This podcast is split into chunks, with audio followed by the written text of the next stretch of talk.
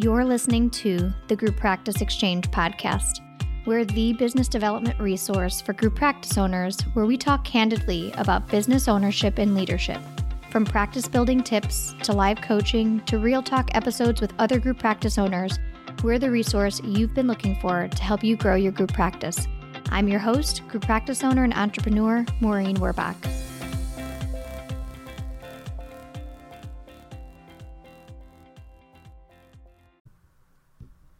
This episode is sponsored by Therapy Notes. Therapy Notes is an online EHR, practice management, and billing software designed for mental health professionals. Therapy Notes has everything you need to manage patient records, schedule appointments, create rich documentation, and bill insurance right at your fingertips. They offer free and unlimited live support seven days a week. Their streamlined software is accessible wherever and whenever you need it. To get two free months, go to www.therapynotes.com forward slash R forward slash the group practice exchange. Need a new accountant or bookkeeper? Meet Green Oak Accounting, an accounting firm that works specifically with private practices. They do all of your accounting needs from budgeting to accounting to bookkeeping and payroll to building your dashboard. On top of that, they can help you set up your profit first systems. Go to greenoakaccounting.com and mention the Group Practice Exchange for $100 off your first month. Good morning. I hope you're having a great day today. Uh, today, I'm going to be talking about how to know when it's time to create or start your leadership team. And I want to chat a little bit about the qualities that group practices have in terms of size when thinking about bringing someone into leadership. Because obviously, depending on the size of your practice, what leadership support looks like is going to vary. So I'm going to start at the basics and move my way up to larger scale practices. And hopefully, if you're new to group practice ownership or you are a small practice, you'll get a sense of what is likely going to happen if you decide to grow. And for those of you that are medium to larger practices, this will give you a sense of uh, where are you on the right track? Are you paying attention to leadership structure as much as you should? And um, some general ideas on how to get to a space where you have the right amount of leadership on your team to support you as the business owner as well as support the growth of your business.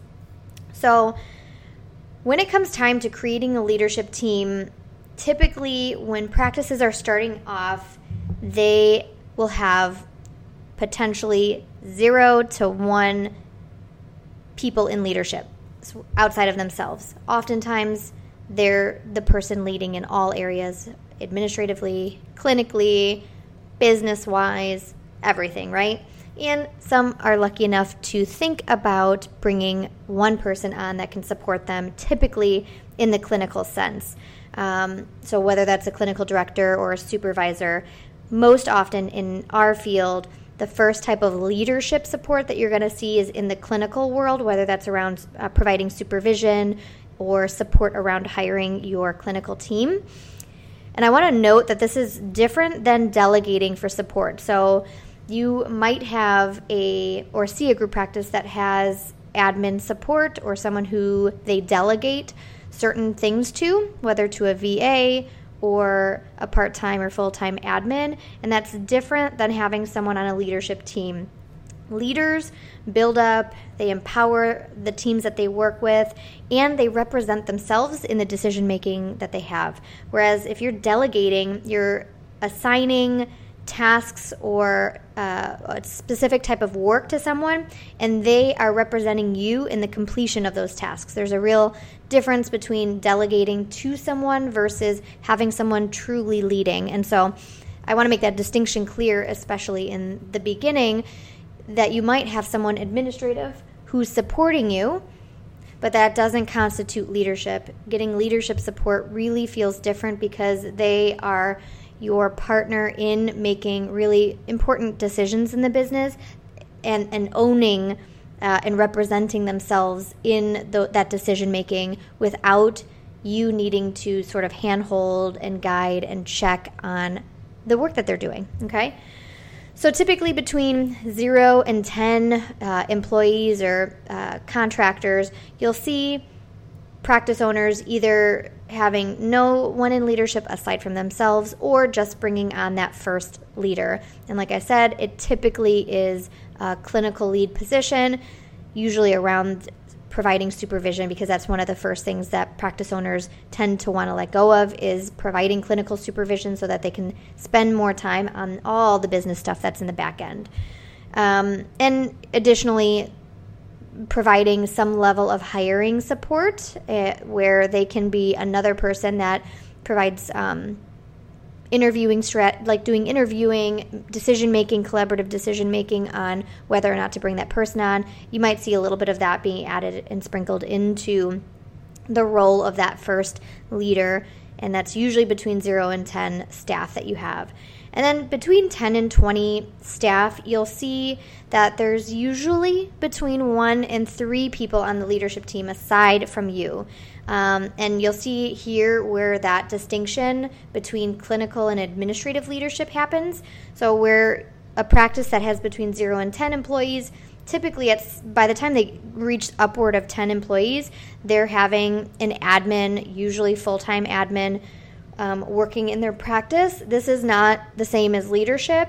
You start to see once uh, you're between 10 and 20 employees that you have a couple of administrative people on the team, whether that's one full time admin and one part time admin. Typically, that's the point where you're going to see a couple of administrators, and that's the point where you might have someone who's leading the administrative team and leading the clinical team.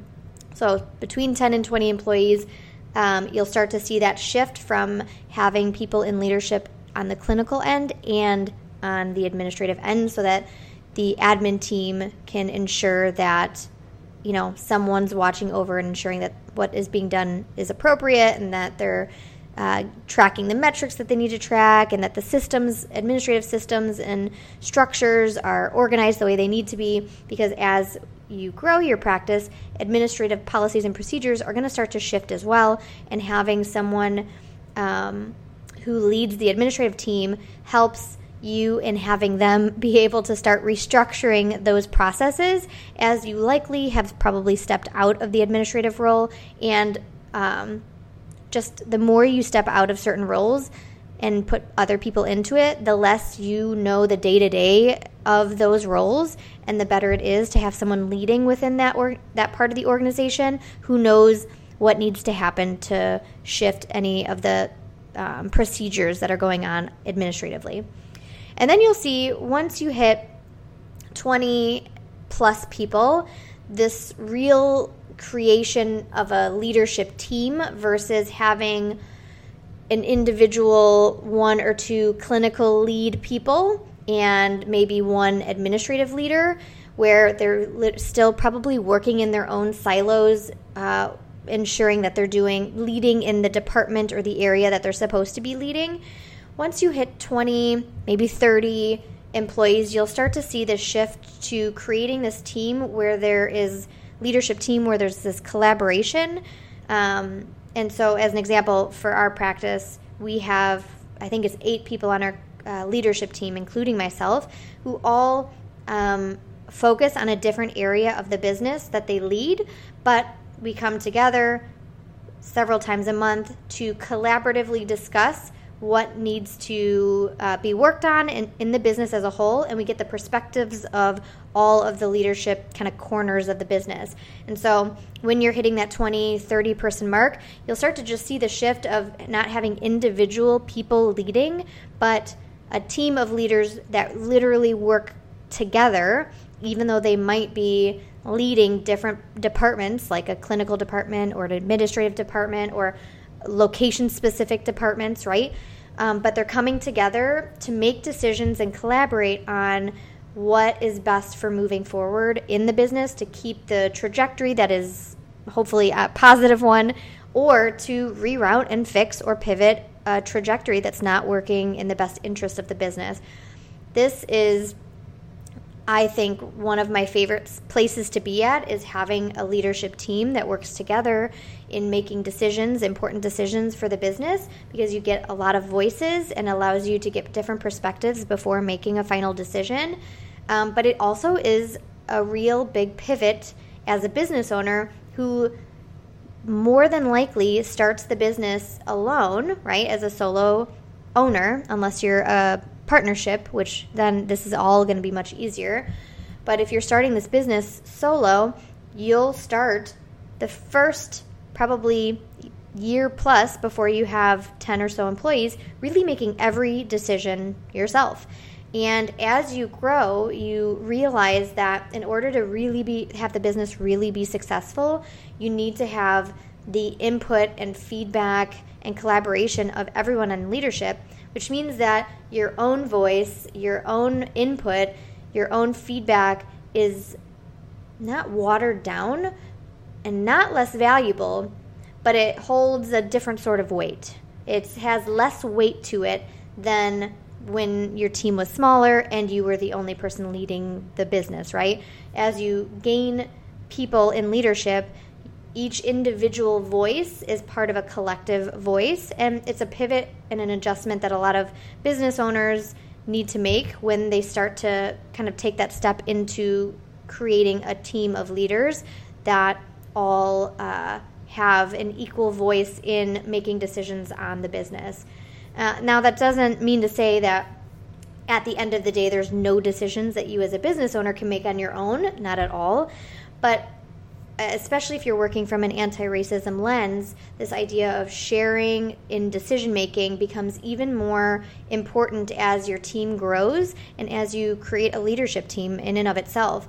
Really, the bottom line or the way you know that leadership is really functioning as a leadership team is when you see them collaborating and making decisions as a group and uh, being accountable as a group to making sure that the decisions that are made are the right ones for the business.